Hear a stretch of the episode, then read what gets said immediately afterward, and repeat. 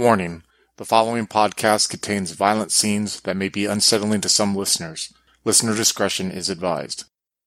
In 1987, four childhood friends were reunited after 10 years to investigate the murder of a mentor they all shared.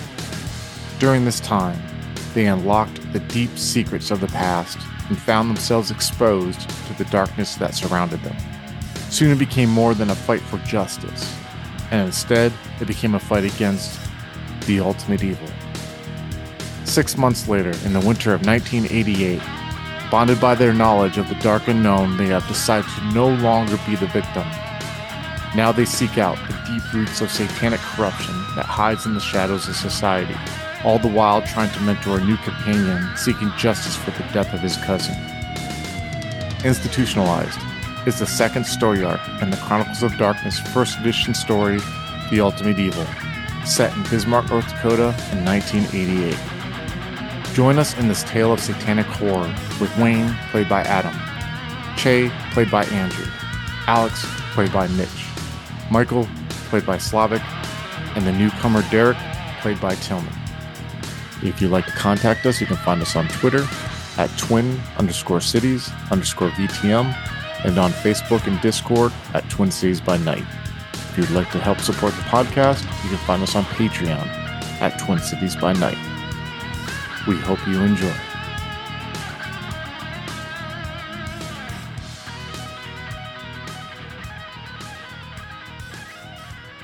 You guys are walking down this hallway and you get to the door on the right where you see it says Mr. McNulty on there. And you can see through the glass that there's someone who's sitting at a desk. He looks to be probably in his late 20s. He is thinning on top. He has dark hair. You can see the top of his head because he's looking down right now at a piece of paper on his desk. He is wearing a button up white shirt that looks like it may have been thrown in the wash with some dark clothes at one point. It looks a little gray. You see, he has his sleeves rolled up to about the middle of his forearm on both ends, not in a measured roll, almost like he just kind of did it to get a to get him up. You see, there's dark hair that's on his forearms and on the top of his hands. You see, he has a wedding ring on. He has his pocket protector that he has and his dress shirt that has an assortment of pencils and pens. Behind him is like a picture of a kitten hanging off a tree branch, like a big poster. It says "Hang in there." It has like bubble letters. See, he has like a bunch of different things. It looks like he has a a picture that maybe has families or kids that's facing towards him. You see the back of it. You see there's a typewriter there. And scenes on you. Go ahead. He doesn't have any students in there right now, right? No, you see that there's like a two chairs that are like the backs are facing you, but there's no one sitting in them. Alex is going to close the door behind us. Oh, you're walking in. You're not going to knock. You're just going to open the door and walk in. Is that what you're doing? Yeah. Okay. Yeah. You open up and you guys open the door and walk in, and you see him like stand up, and he has like a warm smile on his face, and you see him like, uh, "Go ahead, close the door behind you." And he kind of motions towards it. Alex will do so. Does the door lock? Oh yeah, you have a lock behind it. Alex will lock it. You see there a moment where he looks at that and he looks at you too, and he kind of just gives you a confused look for a second. He's not sitting down. He's just kind of you can tell he's waiting for whatever you guys are gonna do. How's it going? Good, good, good. Um, he's like, you don't need to lock the door. You know that, right? Given what we're about to discuss, I think it's best if we're not interrupted on accident by any student popping in for advice. Oh, and he's seen it for a moment where there's a realization. You could tell he's, and he goes and he looks at you too, and he's like, "Go ahead, have a seat." And he goes and s- sits back Thank down you. in his chair, and he kind of like you see him move the papers, whatever. He just puts them aside. You glance at the papers; it looks like a grade report or something like that. It's not really anything that sticks out. You can see the pictures of you see he has uh, the picture now. You can kind of make out like a picture of him and his wife and like a little boy sitting on a lap. It looks like it was taken like at a J.C. Penney's or a Sears or something to that extent. And he looks at you and he's like, "So, uh, what can I help you with?" Yeah, we've got a few questions about Toby. You see there's a moment where he looks at you and you see kind of like his eyes squint for a second. He's like, So you're not here to speak about your time here at Hughes Junior High? No, no, I'm not. We're uh trying to find Toby. May I ask who you're representing right now? Out of character, it's his grandparents, right? His grandfather, yeah, Toby. Yeah. his grandfather Otis. We're here on behalf of his grandfather. Okay. Who do you work for? His grandfather. You see him like sit back for a second, he look he's looking at you. So I take his grandfather's hired someone to find him. Am I correct in that? Yes, that's why we're here. And he looks at you, he's like, Listen, I want to help you. But I hmm. need to see some identification before we go forward with this. I'll take out my wallet and kind of just show him. I don't know. Like, is it a badge that you? It's like a for- PD. It's like identification. You know, Yeah. it's not like as fancy as they make it look like in the TV shows, but you know, he see to just take it for a second. He looks at it and he's like, he like nods and he hands it back to you. I'll hand him a card for the uh, agency. You look at it. He's like, okay, that's, I'm sorry. You have to understand that there's a lot of precautions you have to take in situations like this. His voice spaces off for a little bit, and you see he kind of like hands you the card back, and he's like, well, what is it about Toby that you'd like to speak about? Well, uh, what kind of a kid was he? What did he do? Uh, did he have any conversations with you about my why he might have run away? And you see there's a moment like a deep exhale. You see him just for a second. He goes and he looks down at his picture of his wife and kid. Alex, I want you to give me a wits and a streetwise, please. Three successes. When he breathes out, breathes in and breathes out and stares at the picture, his breath crosses your purview. And from it, you can smell vapors. And you know right away when you smell them that they're the vapors of vodka, the alcoholic's choice of disguise. They often think they're slick when they drink it, that they can't, that people won't detect that they're drinking it or they're drunk off it. And when you smell that, you look intensely at him while he's looking at the picture of his wife and kids, and you see his bloodshot eyes, and you realize, and you can see along his nose, on the ridge of his nose, capillaries have burst. you can sense a bloated look to his face and bags under his eyes. The bags almost scream out to you of someone who's haunted. It's not just him drinking, it's almost like he's carrying weight on his shoulders. And you can even pick up that he hasn't shaved maybe in a day or two. And when he has, it's been rough. You see little nicks on his neck. You can see ingrown hairs along his jawline. And he looks back at you and he's like, I don't know where to start. If I knew where he was, I honestly would tell his grandfather right now. I, I figure you would. I mean, why don't you start with whatever seems most important? He just like looks down at his hands on the desk and he looks back at the picture of his wife and he's like, Well, I used to work up north at the Dakota Adventist Academy, which I'm sure you're probably aware of if you're here to speak to me. It's up there in Minokin, about an hour north here of Bismarck. I worked there for about four or five years after I graduated the university, USND, which is the University of North Dakota, you guys know in Fargo. Toby, I don't know, Toby was an interesting kid. You guys see like all the boys who go to school there, they're kids who parents couldn't take care of them or parents who wanted their kids to be raised in kind of a disciplined environment like that. But most of them were kids who were kind of just sent there, like Toby.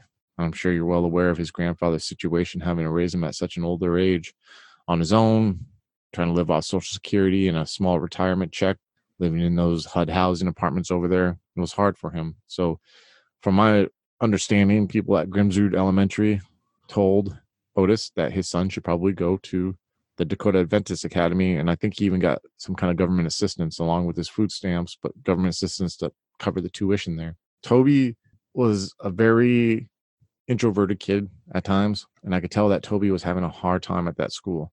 A lot of kids have hard times at that school, though. You have to understand most of these kids come from environments where there's no structure and there's no discipline. And then they're forced into this environment where it's discipline is thrust upon them. And a lot of them have a hard time. And usually the school takes the tactic of religious caring along with religious discipline in hopes that these kids will either break, but hopefully bend and change their ways. But sometimes they break and they change their ways. And the thing with Toby is Toby was a stubborn kid. But what kid isn't stubborn at that age? Me and Toby connected. I don't know what it was. Some of these kids I connected with too, but Toby, I just felt like Toby didn't feel like he he could confide in much people, and I think that Toby felt comfortable and confiding to me because he knew that I wasn't part of that religious establishment that was there, and that I was younger. I think that he felt maybe he could rationalize and he could express his really how he felt with me. And I was there and I wanted to see him succeed. I didn't want to see, I don't want to see any of those kids have to spend more than a year there. I hope that they can somehow be rehabilitated. You know, while the school looked at it as like a religious tactic they took, I looked at like I could have an influence of counseling and of, of some kind of, I hate to say it, but a secular approach to it and help these kids get better. And I thought I was doing well with Toby. I really thought he was doing good. His grades started going up. He didn't socialize much with kids, but he wasn't like a social person. And then he ran away. Supposedly he snuck on the back of some food supply truck. I got him back to Bismarck. He found he's a really intuitive kid, very bright. He took an IQ test and he scored really high. Then I get a call from his grandfather two weeks later. His grandfather had found him. and he insisted that Toby wanted to speak to me. When I tried to talk to Toby, find out what the issue was, Toby wouldn't open up to me, and that worried me. I d- I didn't know what to do at that point.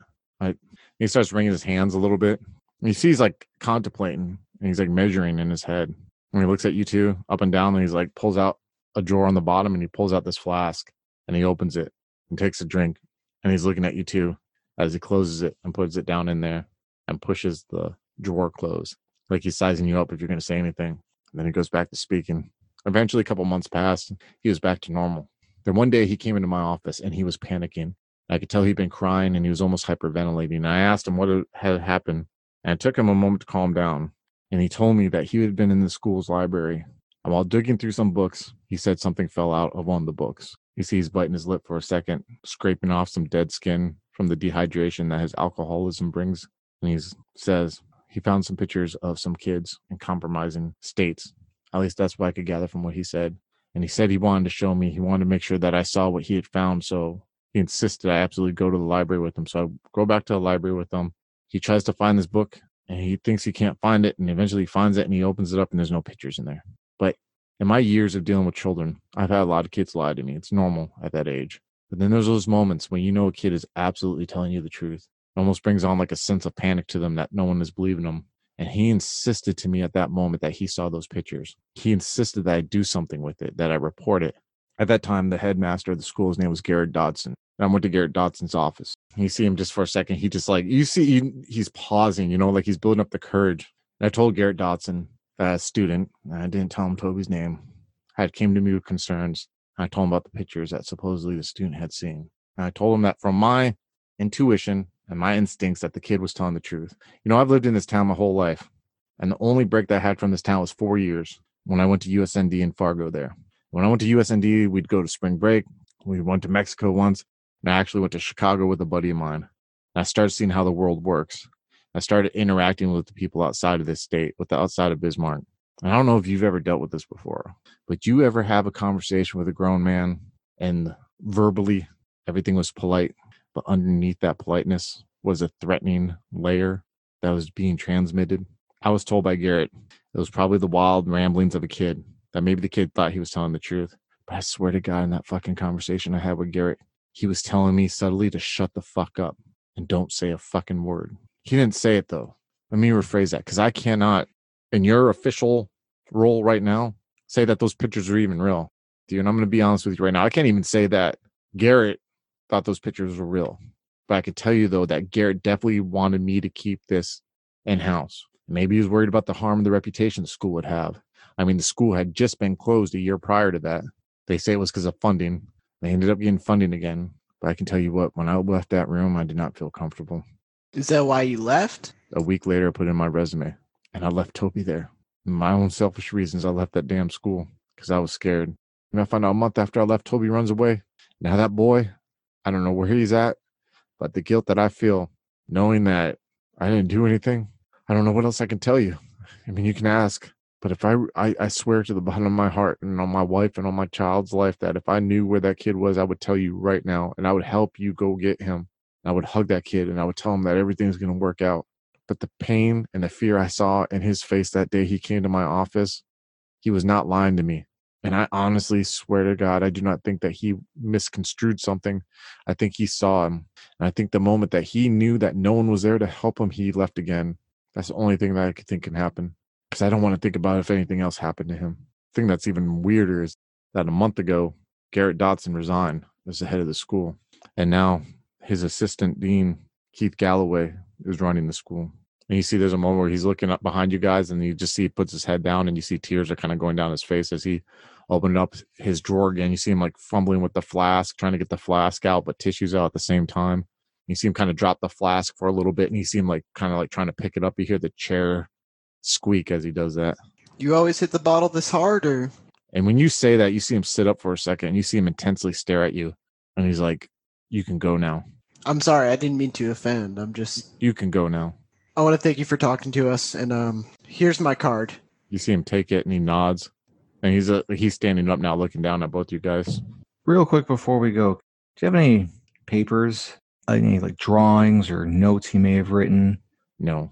All that, if it's still there, would be at the school itself in his file. You don't have access to that? Not anymore.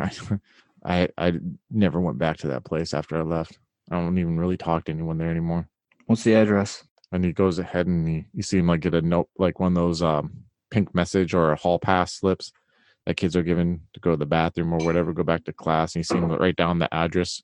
He's like, it's north, about an hour north at Minoki here. And he just kind of slides the piece of paper over to you. Thank you. Yeah.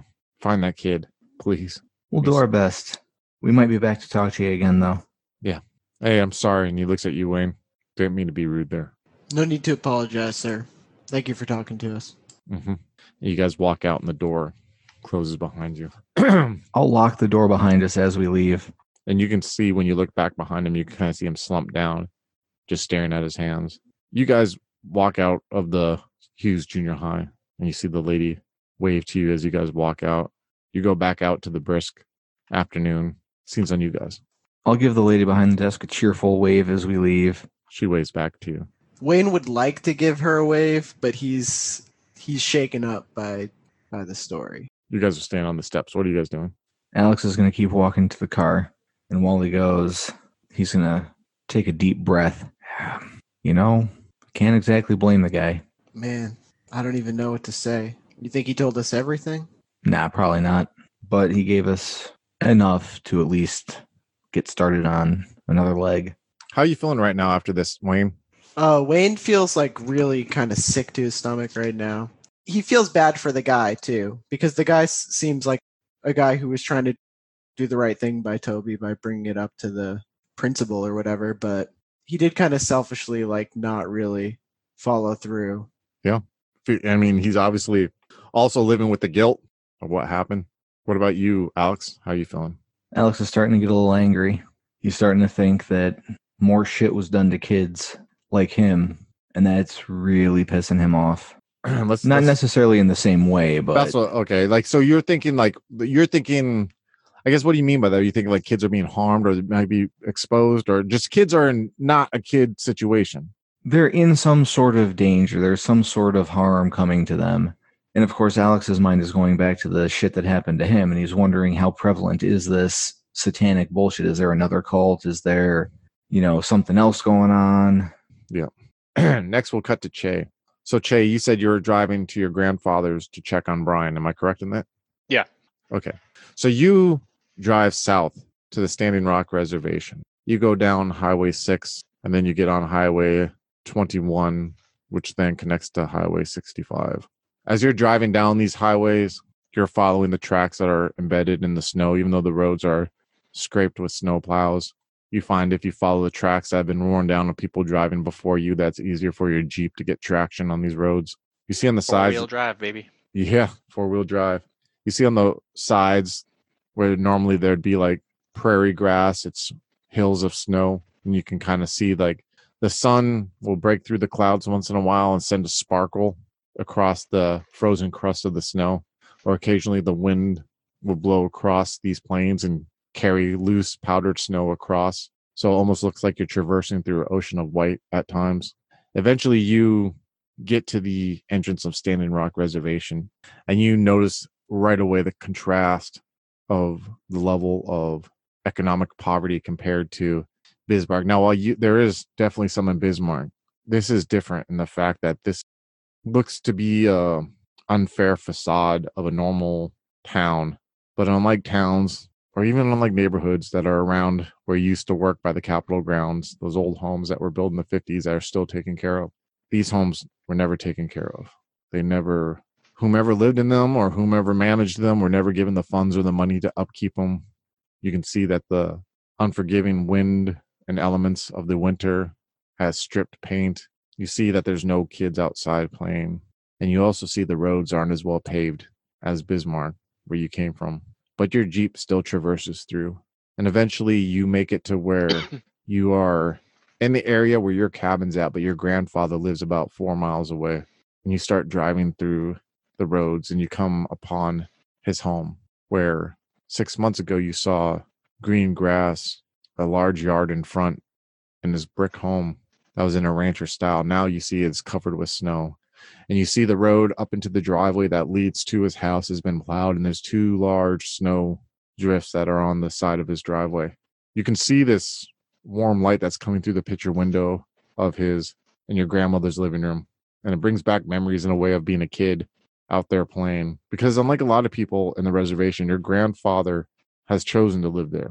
Your grandfather, after he came back from the Pacific, where he served as a Marine in World War II, almost fell into the same life of vices that a lot of people in the reservation fall back to. But with the strength of your grandmother, he actually decided to go to school and he got a degree in something that was kind of at the time a growing movement, and that was psychology in the 50s. But he decided to take a new approach to it. He decided decided to take a an approach that he learned while going to school, but one that mixed the traditions of the Lakota people. And he actually decided to have a home built. Now, if he would have left to go to a bigger city in a different state, he could have probably have started a practice and made a good amount of money doing it. But he decided to stay in the area. And he does something that's even more odd in the fact that not only does he see Native Americans and helps them out, he also sees a lot of non natives from Bismarck and other regions. Thus, your grandfather has built kind of a networked approach to people he knows. You guys saw that when you had needed horses in the first story arc, and he was able to call up a man who had it. And as you drive up in your Jeep, you see his pickup truck, your grandfather's, is in the driveway. You know your mom, your excuse me, your grandmother's little smaller kind of single person truck is probably in the garage because she doesn't like to leave it outside. What are you going to do when you pull up there?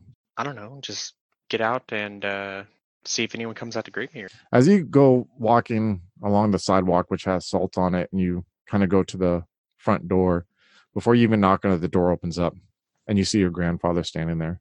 He has cowboy boots on, some Wranglers. He has a tucked in kind of like plaid cowboy shirt or a flannel shirt you kind of like see Wayne wearing sometimes. You see he has like this corduroy jacket, but it's almost like one of those like Western jackets that people wear over sometimes. You know, it has like the it's brown, but it has like a leather patch on the elbows, but it has kind of like that Western collar mixture between like a Western jacket and a suit jacket. Definitely not something you'd wear outside for the elements, but something you'd wear on the inside of your home just for comfort. You see, he has his hair like kind of like in a ponytail back, and he looks at you, and you see it's gray on the temples, but still very thick and black on top. And he smiles when he sees, like, hey, come on in. And he opens the door. He's like, get out of that damn cold. And he closes the door behind you. Step into his living room, which is hardwood floor. You see that there's a carpet that's in the middle of the floor with patterns of the Lakota people. And you see there's a really nice, like circular oak coffee kind of table that has like the random patterns as if it was cut from straight from wood. See, has leather furniture, a leather couch and a love seat and two leather chairs that kind of are like in a horseshoe shape around this table. You see there's a fireplace. Looks like it was laid by hand brick. And there's a fire going on in it right now. You can smell the warm, pleasant smell of burning wood. You see he has some bookshelves in there, but not too much. And he's like, Hey, have a seat. And he sits in the one of the love seats and you can hear the leather kind of like crunch underneath it while he sits on there. He doesn't have a TV. He doesn't like TV too much. He likes to read. He motioned for you to sit down on the couch that's kind of like next to the love seat in a way so you guys can be close when talking. Okay. What's up, young man? You're checking on Brian, I assume, huh? Just nod at him. He's a uh, he's asleep back there. Probably gonna be sleeping for a while, I assume. And he nods towards the guest room that you know used to be your room actually, but they made it a guest room once you yeah. moved out. That kid's seen some shit, son. And you knows that sometimes he'll call you son. And he's like, you know what? Let's go have a talk. You know when he says let's have a talk, that means he'll have you go in his office. How do you feel about that when your grandfather like will try to talk to you like from a counselor perspective sometimes? because you had to deal with that while growing up with them often. Um, you know, maybe once upon a time it would have intimidated him, but not anymore. Awesome. So he's like, let's go, let's go have a talk. And he kind of like gets up. You can hear the the love seat, the leather kind of like creak a little bit when he stands up, and he walks like to in this living room. You know, there's like a kitchen on the opposite side, but there's like a hallway that splits the two, kind of.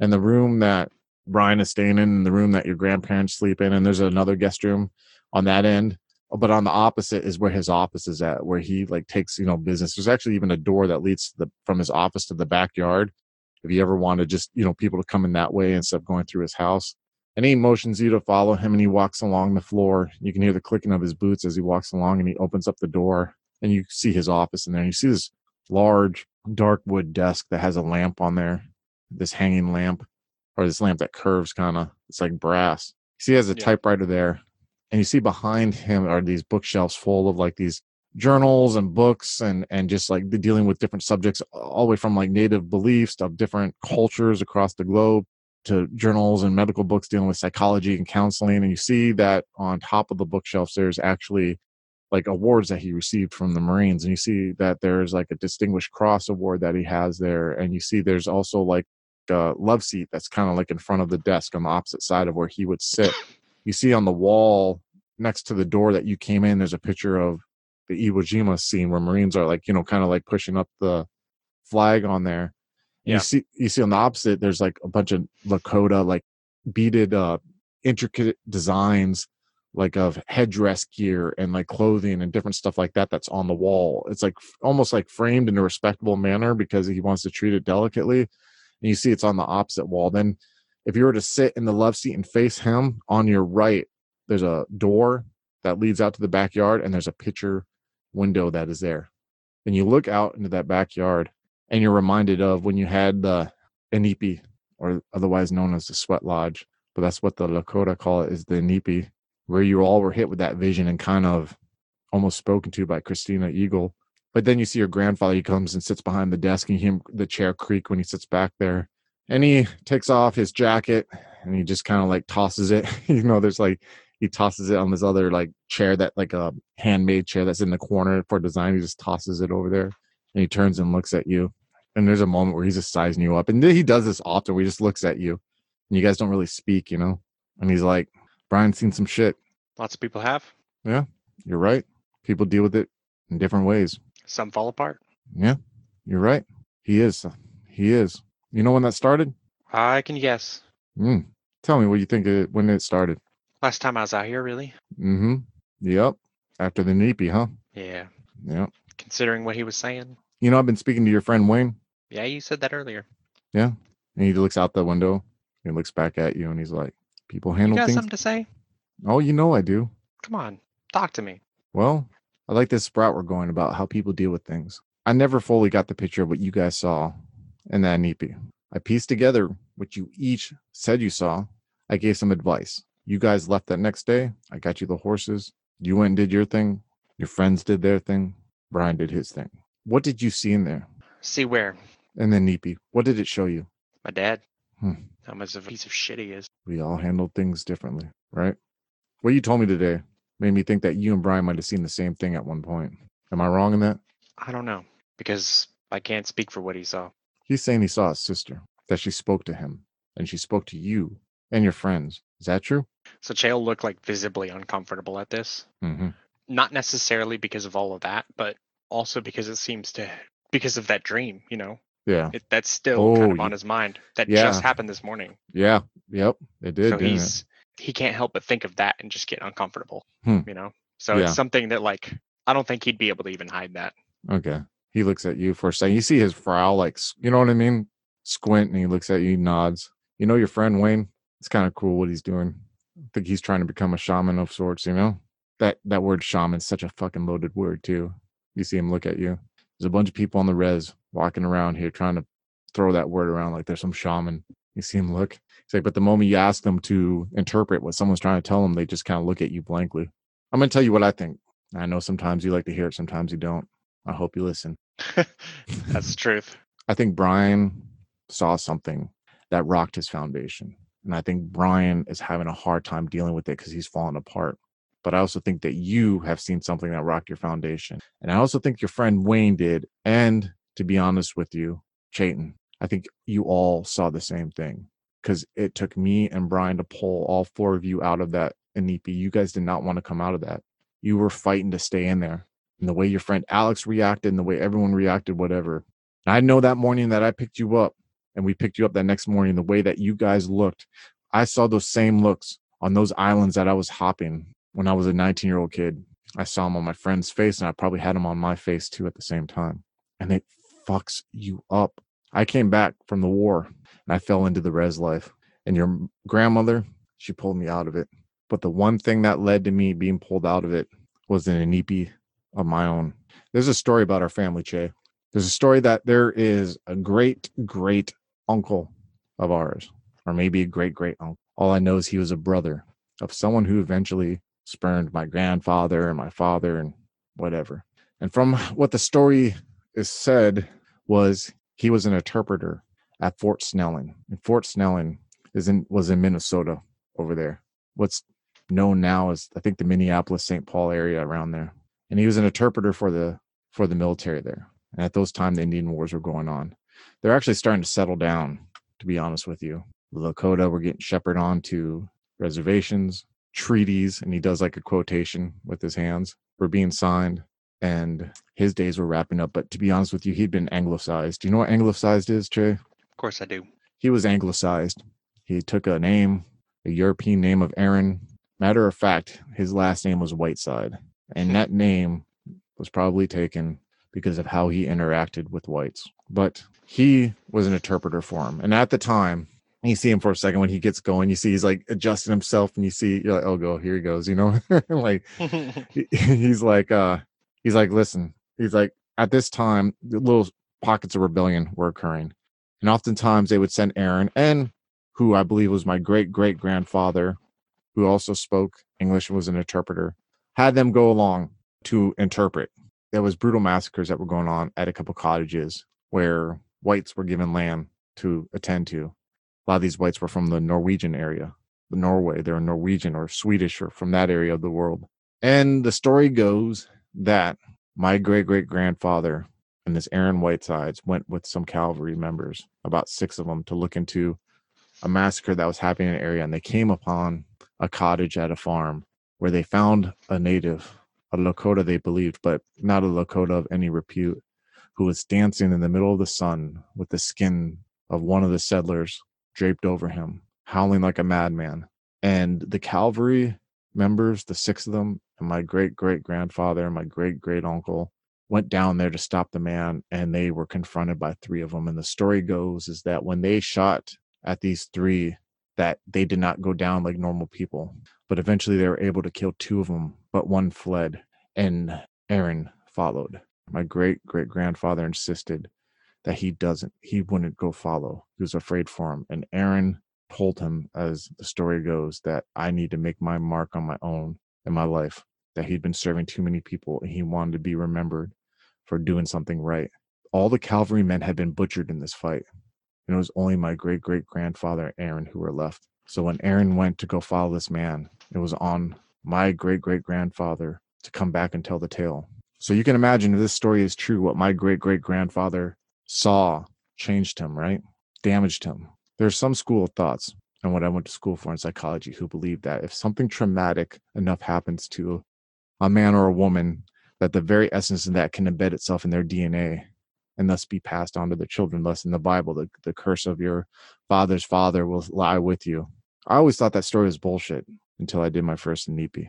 i was drunk when i went in and i saw everything. And there's a moment of silence when he said i saw everything you could hear this ticking from this clock where he just stares at you for a second and when i left that Inipi, i knew i could control what i changed to and at that moment i decided i was going to take what I witnessed, and I was going to become what you see before you know. So if I was to say anything to you right now, Chayton, and you could say this to your friends, I'm going to tell your friend Wayne the same thing, that Brian and all of you need to decide at this moment what you will change to. Because if you do not, what you witness will change you into what it wants you to be. Brian, what he's going through right now is the case in point. Do you understand what I'm telling you, Chayton? I think so.